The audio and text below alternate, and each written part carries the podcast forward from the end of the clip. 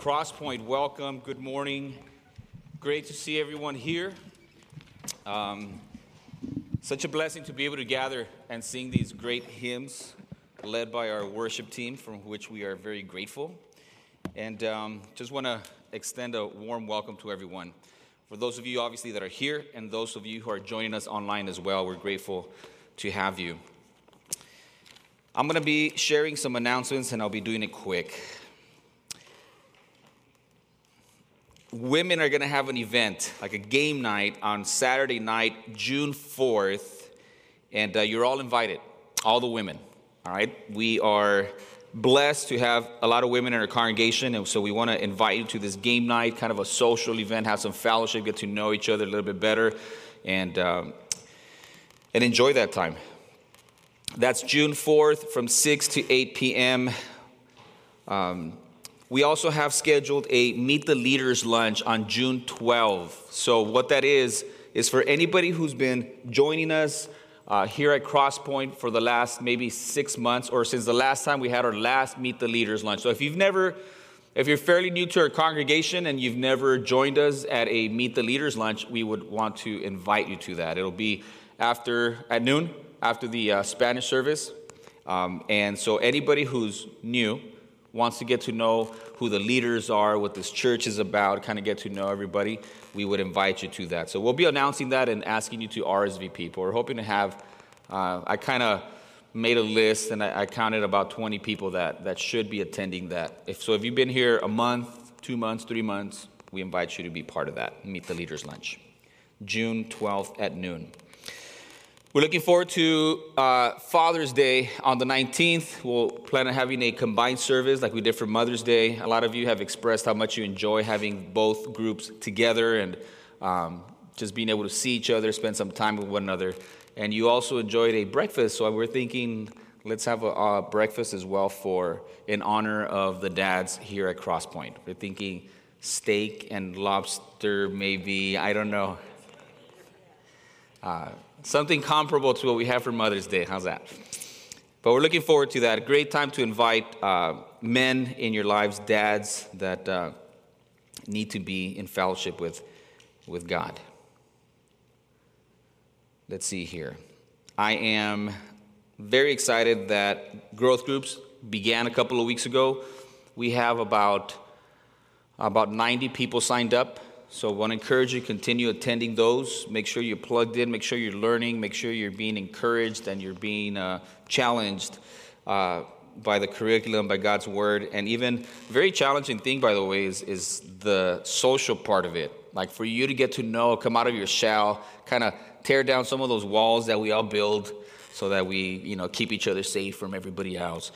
That's part of the process in a growth group, for you to be able to get to the point where you're able to just kind of be open and transparent and vulnerable. And in doing that, you're going to find a lot of healing for yourself, and you're going to find that you're going to be empowering other people and encouraging them as well.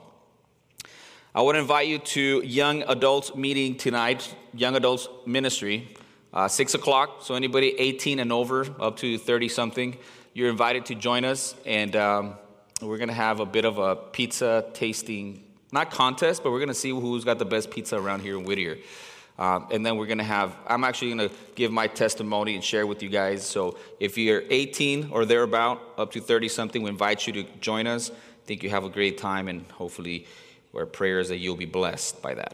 Tonight here at church at six p.m. A couple of cool things that happened this week that I would love for you to know. One is our very own Sophia Robles graduated yesterday from School of Ministry, Worship Ministry. She graduated, and uh, so a big round of applause. Our congratulations to Sophie. Uh, praying for her and wishing her the best as she follows the Lord. And then also, some of you may or may not know, Sarah Orozco got engaged this weekend, yesterday. Sarah Orozco of the Orozcos with Frank.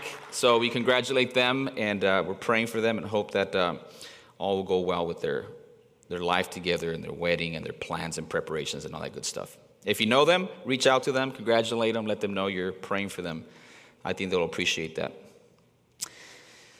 That's it for announcements. If you did not grab one of these on your way in and you wish to participate in celebrating the Lord's Supper, uh, raise your hand and, and uh, Jason will run by and, and give you one. All right, so just raise your hand and we'll we'll get you one. Uh, if you do have one, I want us to look at Titus chapter two, verses eleven through thirteen. Titus chapter two, this is Paul writing to a young man named Titus. Gives him all kinds of great instruction in these three chapters.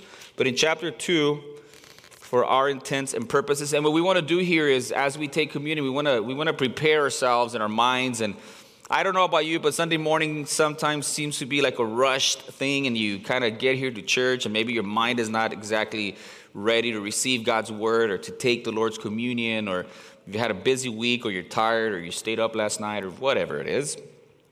This is a way for us to really focus on what it is that we get to do as we gather. Don't let, it, let don't ever let it become this just ritual or meaningless ritual, but this is a way for us to celebrate what the Lord has done for us, to proclaim it, and to remind ourselves how blessed we are because of what Jesus, our Lord, did for us. So Titus chapter two, verses eleven through thirteen says, "For the grace of God that brings salvation has appeared to all men, teaching us that denying ungodliness and worldly lusts, we should live soberly, righteously, and godly in the present age, looking for the blessed hope and glorious appearing of our great God and Savior, Jesus Christ." And listen to this description of him. "Who gave himself for us, that he might redeem us from every lawless deed and purify for himself his own special people, zealous for good works." I would love to preach on this, but I'm not. But listen to Paul telling Timothy and, and the consequent readers of this letter, speaking of our Lord Jesus Christ, who gave himself for us. Jesus, God in the flesh, gave himself for you. For what reason? That he might redeem you or buy you back from what? From every lawless deed, every sin, and to purify you for himself and make you his own special people who are zealous for good works. That's what Jesus, our Lord, accomplished at the cross. He did it because he loved us. He gave himself for us in order that through his sacrifice and through his payment, he would buy us back. And once belonging to him, he would make us his own special people. That's who you are. For those of us that struggle with identity and self-worth, you need to do nothing other than look at what the Bible says who you are. He died for all of your lawless deeds, all of your sins, and he purifies you through his righteousness and through his blood shed at the cross to make you his own special people, and he wants us to be zealous for good works. We should be excited about doing good works in his name, and we're going to talk a little bit about that today during the message. And so as you peel back the first layer here, and you take the bread, which symbolizes and it reminds us of the body, the sinless body of our Lord Jesus Christ that hung on that cross on our behalf. Let's take that together.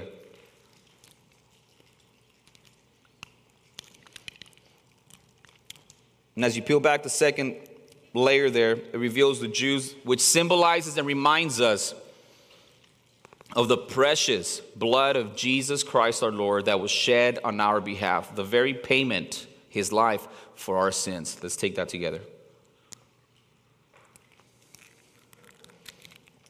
And let's pray. Gracious Father, we're so grateful to you for this wonderful morning. We're grateful that you would allow us to gather in your name in order that we would lift it up, that we would proclaim your goodness and your grace and your love as demonstrated through your willingness to give up your only begotten Son, that he would take our place at the cross of Calvary. We are the deserving ones of punishment and rejection, and yet our Lord took that upon himself. We are eternally grateful for that, and we want to be what's described here, your own special people that are zealous for good works. We want to shine your light. We want to show your love to people around us, that you will be glorified. We pray that you would lead us this morning as we spend time in your word, and we look at, at Matthew and, and our Lord Jesus calling him out of the tax office and this world to follow you, that we would do the same. We ask that you would lead us, pray for your blessing. We ask this in the wonderful, mighty name of Jesus, our Lord and Savior. Amen. Great, beloved. Let's get right to it. So this morning, as you know, we've been going through the gospel according to Luke, and today we are in chapter five. We're going to finish chapter five, although I'm always going to feel a little guilty that we don't get to spend as much time as I would like in certain sections. So what I'm going to do is I'm going to read Luke chapter five, starting in verse twenty-seven, all the way to the end of the chapter, which is verse thirty-nine. So about thirteen verses, twelve, thirteen verses. And there's a couple of portions that I'm just going to read. I'm going to mention something slightly short about it, and uh, but we're going to focus on one portion, but we're going to read the whole thing, and then next week, Lord willing, we'll start chapter six. Deal? All right. So Luke chapter five, verses twenty-seven through thirty-nine. The title for this morning's message is A Feast for Friends. A Feast for Friends. And the main point that I would love for us to get out of this uh, message this morning is that God is glorified when his children, that would be us, God is glorified when his children introduce their friends to him. God is glorified when we bring our friends and introduce them to our Lord Jesus Christ. And we're going to see that through the story of Matthew. So here we go. Luke chapter five, starting in verse twenty-seven. It reads like this. So just as a reminder, not last week because we uh, had Mother's Day, and then not the week before that because Luis Robles preached, but the last time I preached from Matthew, sorry, from Luke, we talked about the paralytic. Remember, his four friends took him to the feet of Jesus for healing, and the Lord using that opportunity to proclaim his deity, the fact that he is God and able to forgive sins. And then this is the next uh, narrative that continues here. Verse twenty-seven says, after these things, he, Jesus, went out and saw a tax collector named Levi sitting at the tax office. And he said to him, follow me. So he left all, rose up, and followed him. Then Levi gave him a great feast in his own house. And there were a great number of tax collectors and others who sat down with them. And their scribes and Pharisees complained against his disciples, saying, why do you eat and drink with tax collectors and sinners? Jesus answered and said to them, those who are well have no need of a physician, but those who are sick. I have not come to call the righteous, but sinners to repentance. Then he said to them, Why do your why do the disciples of John fast often and make prayers, and likewise those of the Pharisees, but yours eat and drink? And he said to them, can you make the friends of the bridegroom fast while the bridegroom is with them? But the days will come when the bridegroom will be taken away from them. Then they will fast in those days. Then he spoke a parable to them. No one puts a piece from a new garment on an old one. Otherwise, the new makes a tear, and also the piece that was taken out of the new does not match the old. And no one puts new wine into old wineskins, or else the new wine will burst with wine, the wineskins and be spilled, and the wineskins will be ruined. But new wine must be put into new wineskins, and both are preserved. And no one, having drunk old wine, immediately desires new, for he says, the old is better. All right. So let me do something a little bit backwards. I'm going to address the last two portions, this parable and this teaching or addressing of fasting.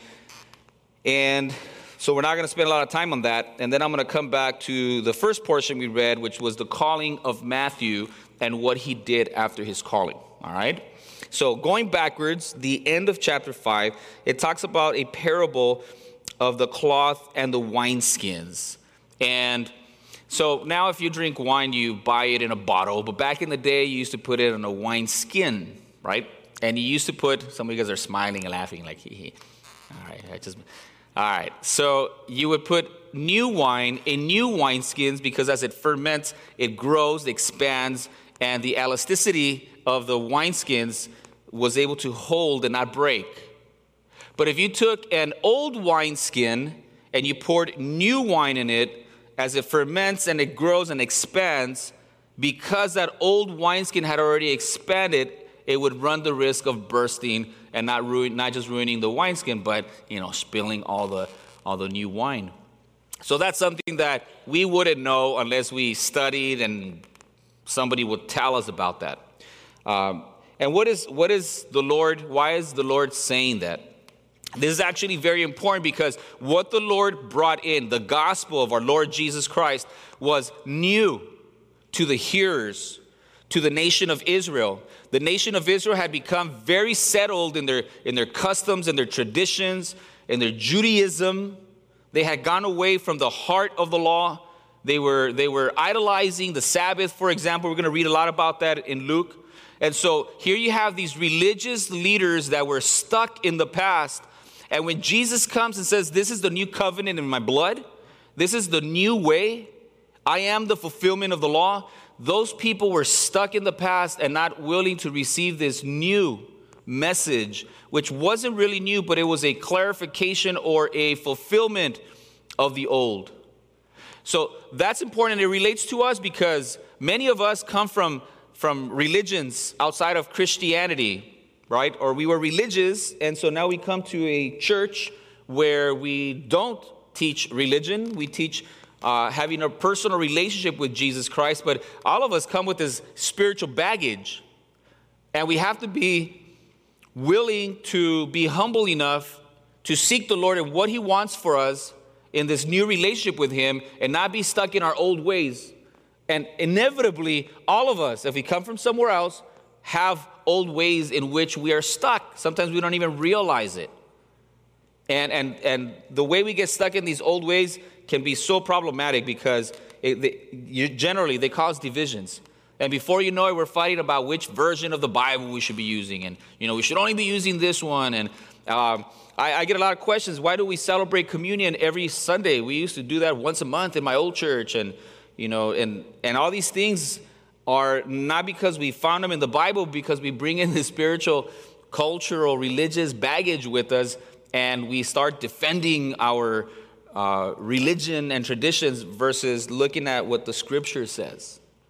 And so the Lord is addressing a big part of that. But in those times, obviously, after the cross of Jesus, you're talking about a new covenant, a new way of God relating with people through Jesus Christ, no longer through the Old Testament rituals and ceremonies that pointed at Him.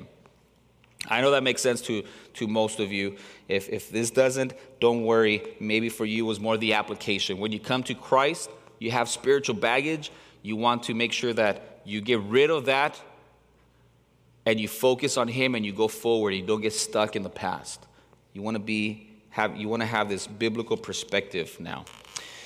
And then before that, verses thirty-three and thirty through thirty-five, uh, as they're in the feast, uh, people come and ask the Lord, and they ask His disciples and say, "Hey, John's disciples and the Pharisees, they fast all the time.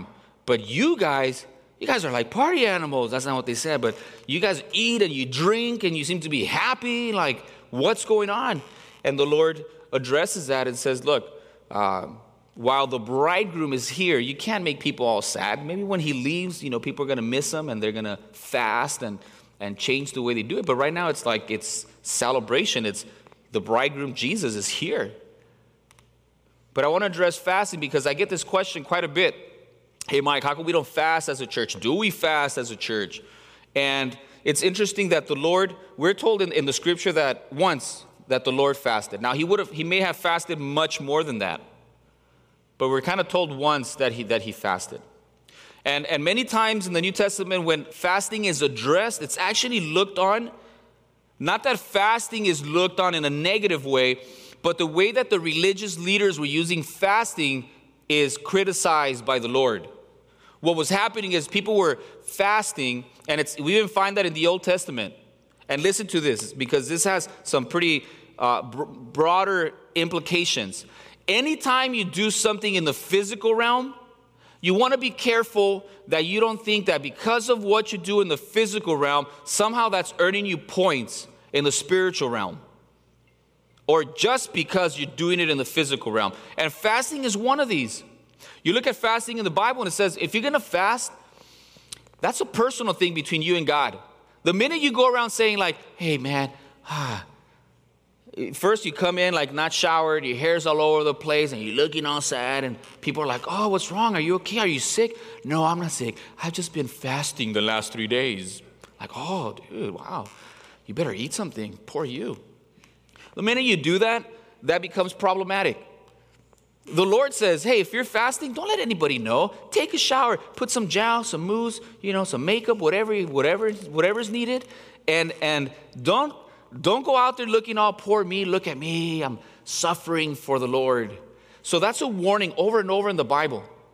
Do we fast? Of course you can fast. And and the, the recommendation is when you fast, it's usually for two things. One, you want to fast out of uh penitence, like you, you feel bad about something that you're struggling with. And and you fast because you're denying the flesh. And, and food is a, is a big, you could fast with many things, but usually food, you're kind of denying a very basic thing to your body, to your flesh, in order for you to focus on the spiritual. But you keep it to yourself. You don't go, you don't go around, you know, uh, parading that or acting like somehow that's uh, making you a better Christian. And so that's about fasting. Uh, the other thing is, is if you desire a closer relationship with God, you're going through something, maybe a big decision that you want to make, and you want to just be focused on the Lord and really seek Him out, uh, those are generally the times that people want to fast. Uh, we're starting something new at church, and it's a big deal.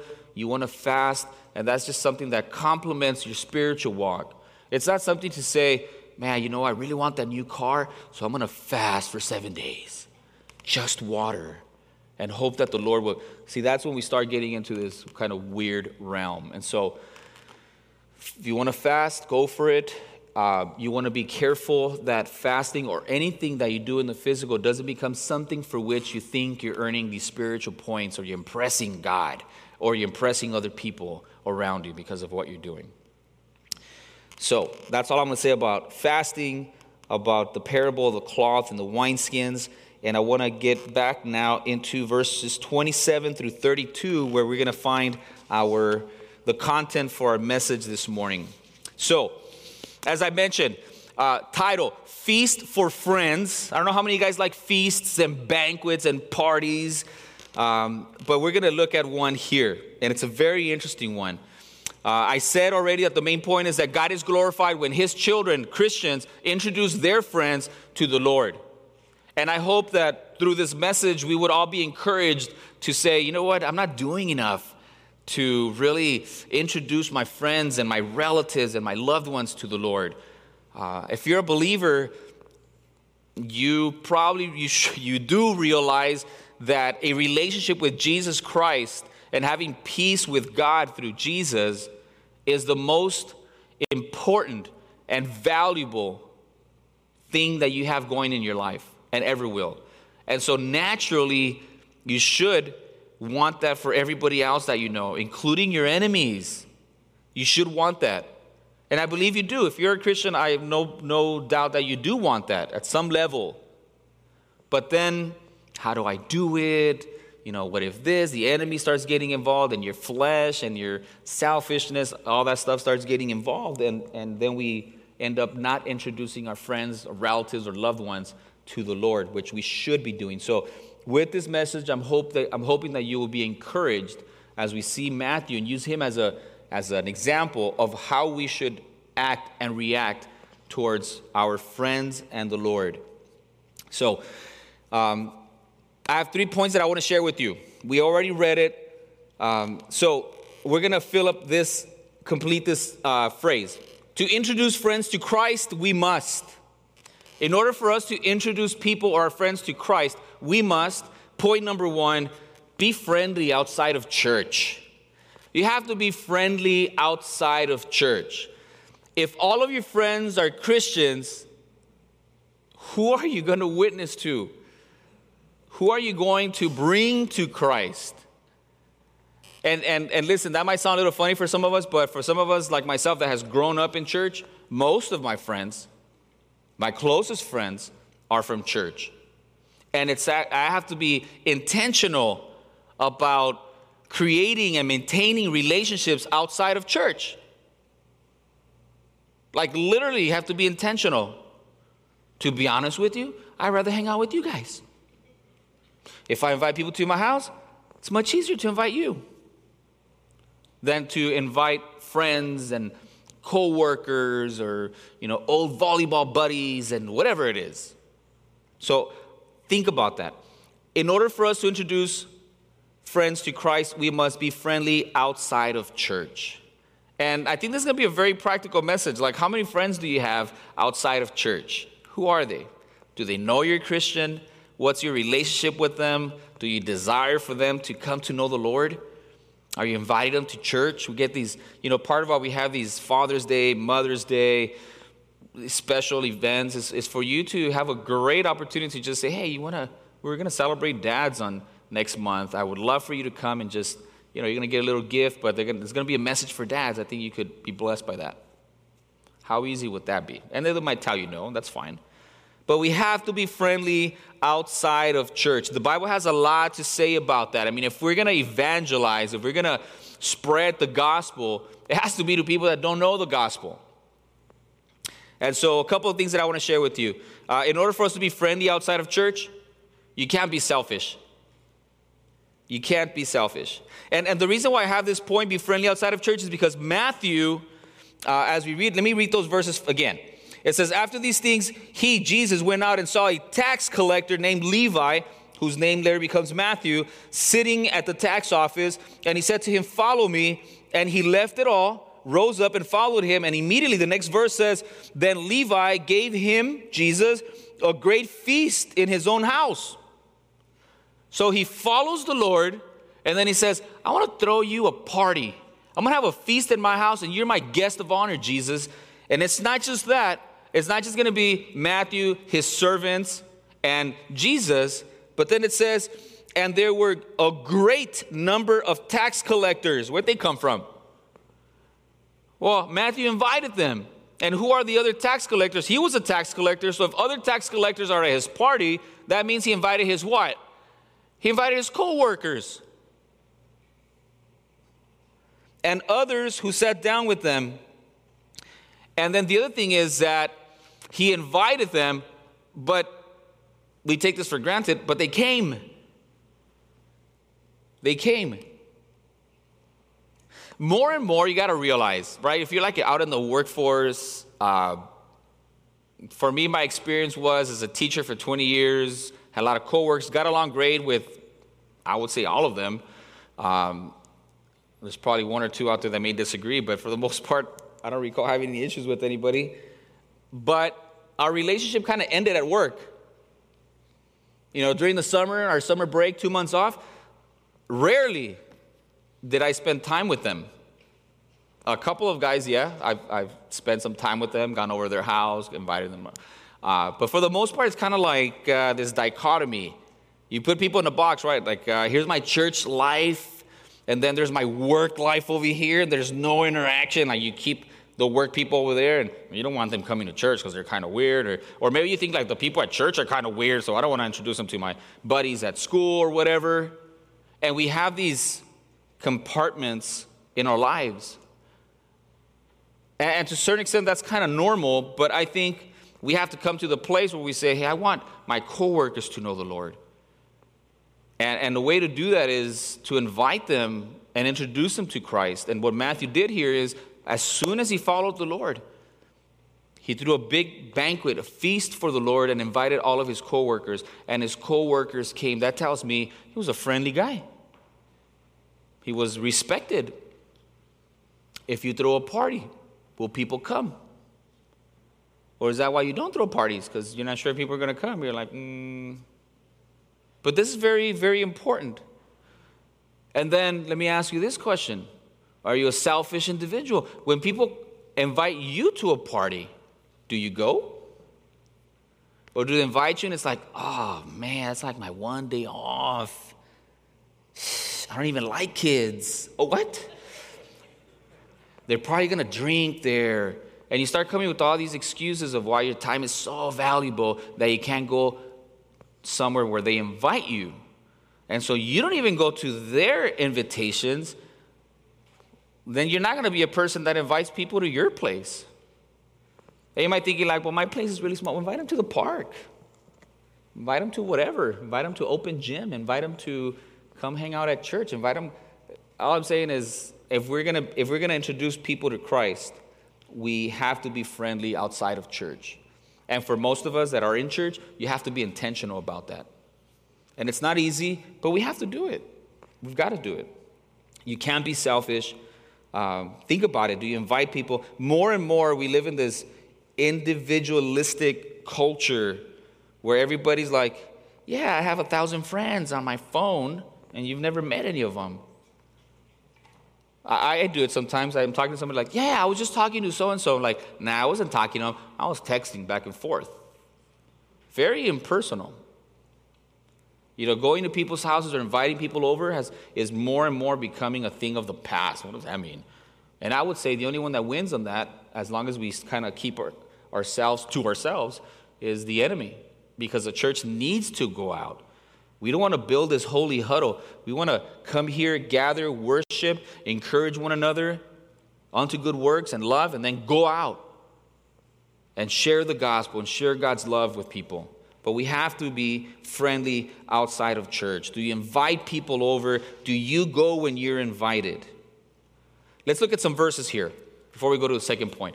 Uh, the first one is Colossians chapter four, verse five. It says, walk in wisdom toward those who are outside, redeeming the time. And the context there is that if you're going to win people, you got to be smart and intentional about it. That was Colossians four five. And then you have First Timothy three seven.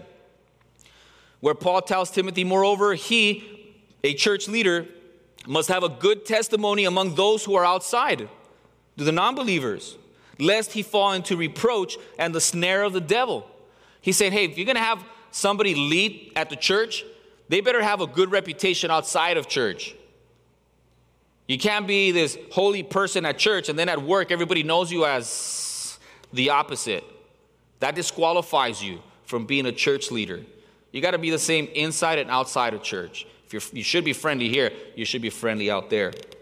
First Thessalonians chapter four, verses eleven and twelve says that you also aspire to live a quiet life, to mind your own business, and to work with your own hands as we command you, that you may walk properly toward those who are outside and that you may lack nothing.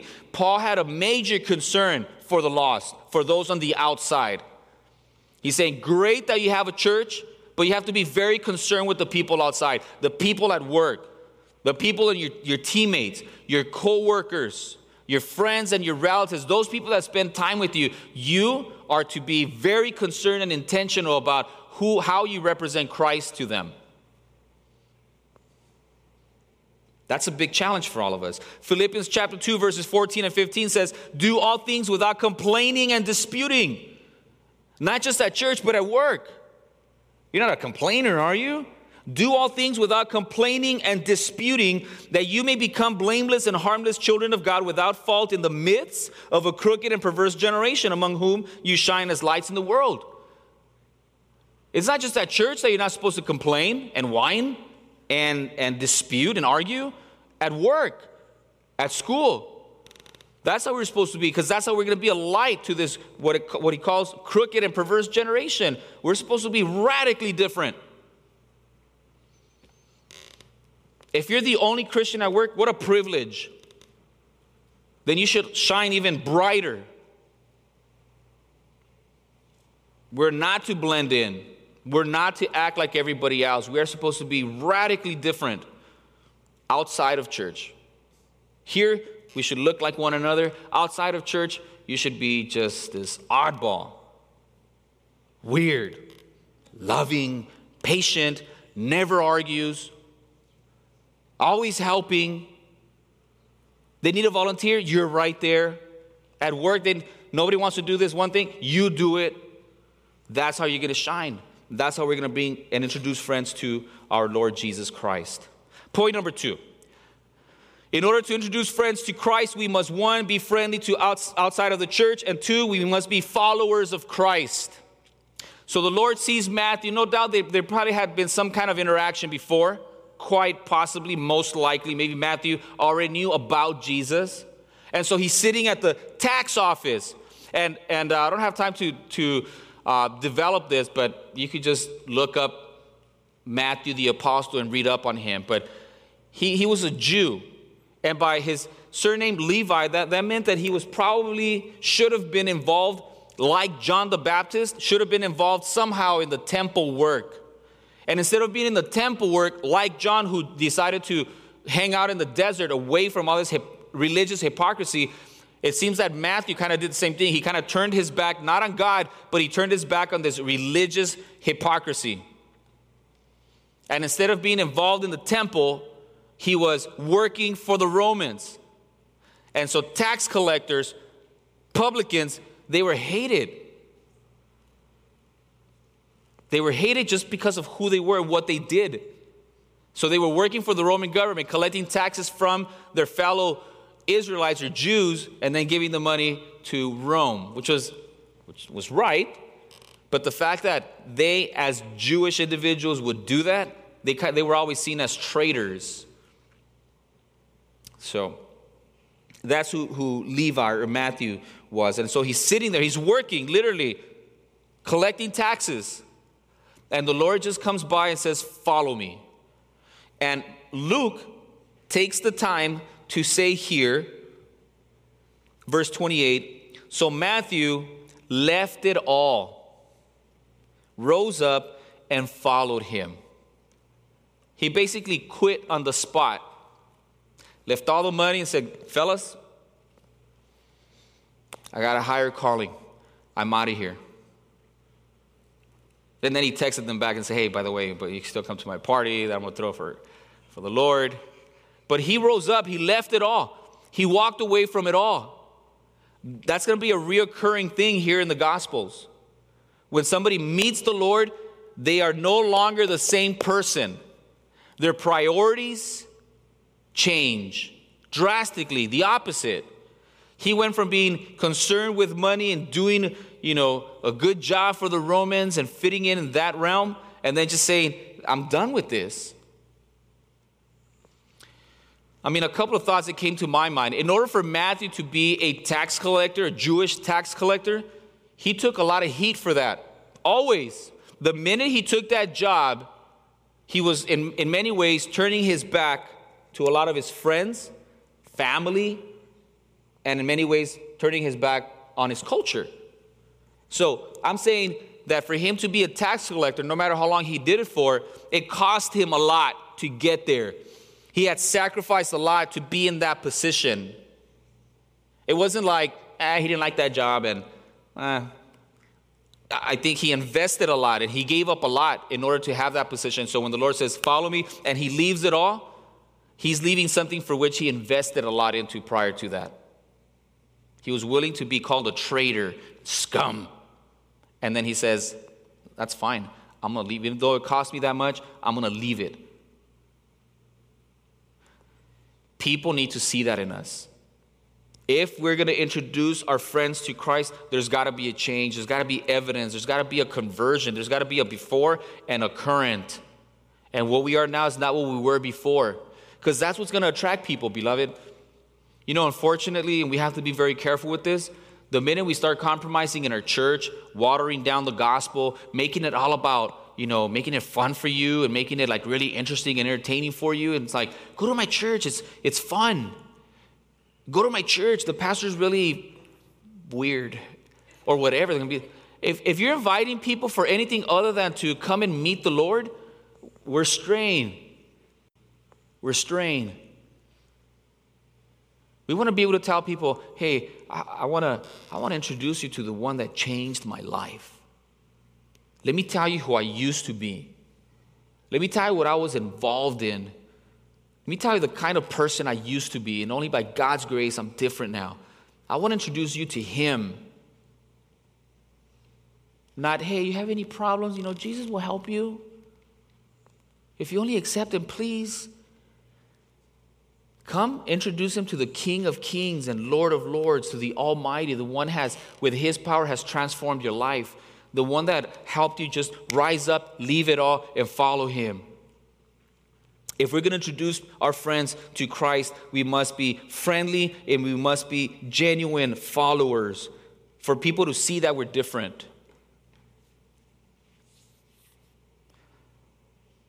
Again, I'll say this really quick. Sometimes we're like, well, I don't know what to tell him. I don't know how to share the gospel. I don't know how to evangelize. Those are just excuses, beloved. There's so much material online. You know, The Way of the Master, uh, Kirk Cameron. Uh, there, there's tons. But really, all of that works if you have committed yourself to being a follower of Christ. And you can't stay where you were and follow the Lord. You literally have to leave it all and follow him. You say, Mike, does that mean I have to quit my job? No, it doesn't mean that. But it might mean that your job used to mean your identity. Your job used to be who you depended on for comfort. And you thought that the job was what provided for you, and you forgot that Jesus is your provider. You forgot that no matter what job you have, that your identity is in Christ. And so maybe you keep the same job, but now your attitude is completely different. Now you work for the Lord. You just happen to be an accountant or a lawyer, or a doctor, or a teacher. You don't get your identity from that. You don't idolize your job or what it provides you. You're grateful for it, but you realize that the source from which it came is your God and Father. Let me share some verses with you in regards to being followers of Christ. Luke nine twenty-three says, Then he said to them all, If anyone desires to come after me, let him deny himself, take up his cross daily, and follow me. John ten twenty-seven says, My sheep, they hear my voice, and I know them, and they follow me.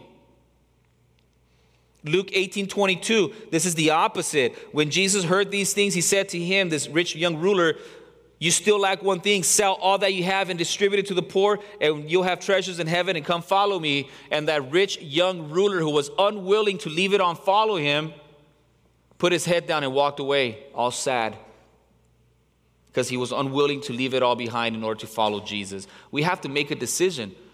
We have to come to grips and say, who is Jesus? And if by God's grace you realize that he is the most valuable thing you'll ever see, ever have, ever experience, then it won't be a problem leaving anything and everything behind for him. Where are you at with that? We need to introduce our friends to Christ. We need to be friendly. We see that in Matthew. We need to be followers of Christ. We see that in Matthew. I mean, I would have to imagine if I was Matthew's co-worker and then this man just comes and says, follow me. And Matthew, sharp guy, awesome worker, just gets up, leaves everything, and follows him. You better believe I want to know who that guy is. I'm like, what? What do you mean you're leaving, Matt? You don't get out till six. He's like, I'm done. No, you don't understand. I'm done with this life. I'm going to follow him for the rest of my life, no matter what. I'm going to be like, what are you talking about? But your pension, your benefits, your four oh one k. So I'm going to be super curious if I'm Matthew's co-worker. And then I get a text or a call and says, hey, Mike, you know that guy that I decided to follow? Yeah, yeah. I'm throwing a big party for him. Why don't you come on down? Get a chance to meet him. Yeah, I'll be there. Yeah, I'll be there. I have one hundred questions for you, Matt. Isn't that awesome? The testimony's there. You have to be friendly. You have to be a follower of Christ, and you have to be focused on eternity. You have to be focused. He didn't just throw a party. Ah, retirement party. That's not what that was. That was, Lord, I want to honor you with a banquet, with a feast, and I want to invite all my friends so they can get to know you. See that inten- intentionality? I just made a decision to follow Christ.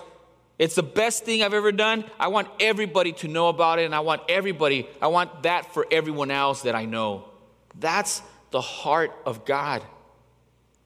You see that in Cornelius in chapter ten of Acts, when God says, send for Peter, and then Peter comes. Peter comes to Cornelius' house, uh, centurion, an Italian, and then Peter goes in there, and he finds what?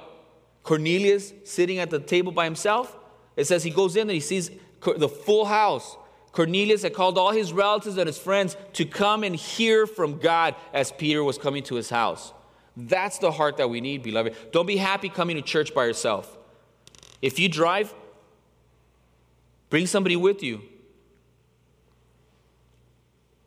If you have an awesome church, which you do, tell people about it and bring them. Don't worry about everything else. Oh, but what if? What if they don't want to? What if they do? What if they... Don't listen to, to the enemy, and don't listen to your selfish self. I know this is not that important, but you know what, what when you throw fees, you know what happens? You spend a lot of money. I know you guys don't worry about that, especially teenagers are like, that's why is that important? But for when you're a parent and you throw a party for your kids, inevitably, yeah, you would love to do everything, and then you're thinking like, man, that's going to cost me. Maybe not for you if you've got unlimited resources, but most of us, you know, how much you're going to spend is a factor. And I love the fact that Matthew just, I don't think he cared about that. It's like, I'm going to throw a feast. We're going to have a good time. I, I, I bet you didn't have cheap food. He probably just said, spend it all. This is the best feast and the most important we're going to throw a feast for. So let's just bring out the good china and just invite everyone. Doesn't matter how much it costs. Spend it all. I think that was his attitude. Because he was focused on eternity. He was friendly, he was a follower, he was focused on eternity. He wanted everybody to know what he had found. How are you with that? You got to be willing to spend some money. You got to be willing to sacrifice. You got to be willing, you have to be willing to spend some kind of resource. It doesn't have to be money, in case you're thinking like, well, I don't have any money. Well, you don't actually need money. But what kind of resources do you have? You have time? Go visit people. Let them know you're thinking about them. Let them know God loves them. Let them know you want to share God's word with them. What do you have? Whatever you have, God can use. You don't have to have a big house like Matthew apparently did. You don't have to have a lot of money like apparently Matthew did. But you do have to be friendly. You do have to be a genuine follower. And you have to be focused on eternity. You have to be intentional about wanting people in heaven or in relationship with Christ. Look at these verses. Colossians three, verses one and two says, if then, if you were raised with Christ, seek those things which are above, where Christ is sitting at the right hand of God. Set your mind on things above, not on things on earth. It's not about the party. It's about bringing people to Christ that they would meet him. Second Corinthians chapter five, verses fifteen and seven through seventeen, it says that he died for all, that those who live, that will be us, should live no longer for ourselves, but for him who died for us and rose again. Therefore, from now on, we regard no one according to the flesh, even though we have known Christ according to the flesh, yet now we know him thus no longer. Therefore, if anyone is in Christ, he's a new creation. Old things have passed away. Behold, all things have become new. Let's live in the newness of this life. Let's be focused on eternity. Philippians three twenty, in case you forgot. Paul says, for our citizenship is in heaven, from which we also eagerly wait for the Savior, the Lord Jesus Christ. I'm an American. I am an American. Before I was an American, I was Mexican. I was born in Mexico, became an American. And I appreciate that. I love this country. I'm grateful for this country. I'm grateful for the country of Mexico. But dual citizenship doesn't compare with my citizenship in heaven. That is the most important one. That is the only one that's going to last forever. We are to be focused on eternity. And so we want to introduce our friends to Christ. And for, probably for most of us, kind of convicting, it's maybe, you know, none of us do a great job of inviting. Maybe some of us invite them and they don't want to come because our testimony is not there. I'm saying a, a message like this, and I happen to think that every message that I bring, because it's, I believe, something that God wanted me to preach and share with you, I think all of these messages are, I mean, I think about them a lot more than you do, pretty sure. In preparation, I'm thinking like, man, there's so much stuff here. Like, yeah, I want my friends, my coworkers, my team, everybody that I get to know. I want it to be my priority to want to introduce them to Christ. And there's a lot of work that needs to go into that. I have to be friendly. I have to be a genuine follower of Christ. I mean, if you say, hey, I want to invite you to church. For what? So I could be like you? No, thanks. Well, that's not going to work. We have to be genuine followers of Christ, and we have to be focused on eternity. Understand, see, if we get focused on the now, there's so many distractions. You got work, and you got bills, and you got relationships, and you want to lose weight, and you want to you want to improve this, and you want to do that, and you want to get better at this, and this is not working out right. You have your house and your car and your so many things that that eat at, away at your at your attention and your time and your energy, and we lose focus of the eternal things. But when you make the eternal things your priority, everything else falls into place. Seek ye first the kingdom of God and his righteousness, and all these other things that we normally worry about will be added onto you. Do you believe that? A feast for friends. We need to start making some feasts for our friends. It doesn't have to look the same as Matthew, but we have to be intentional about getting people to know our Lord Jesus Christ. Introduce them to him. Let God take care of the rest. Let's pray. Our gracious Father, we're grateful to you for this beautiful morning and for allowing us to spend this time together in your word. We thank you for the example of Matthew, who was willing to leave it all as our Lord called him to follow him. And then he had this heart to bring his friends and co-workers and everybody to come to his house to meet Jesus, our Lord.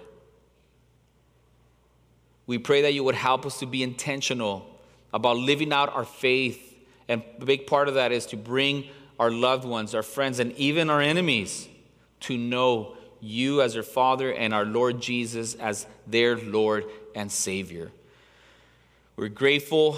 We thank you. We pray that you would lead us and guide us today. Help us to live this out. Give us wisdom and discernment, and help us to be obedient to your word and be doers of it. I pray in the mighty name of Jesus Christ, our Lord and eternal Savior. Amen. God bless you, beloved. You're dismissed.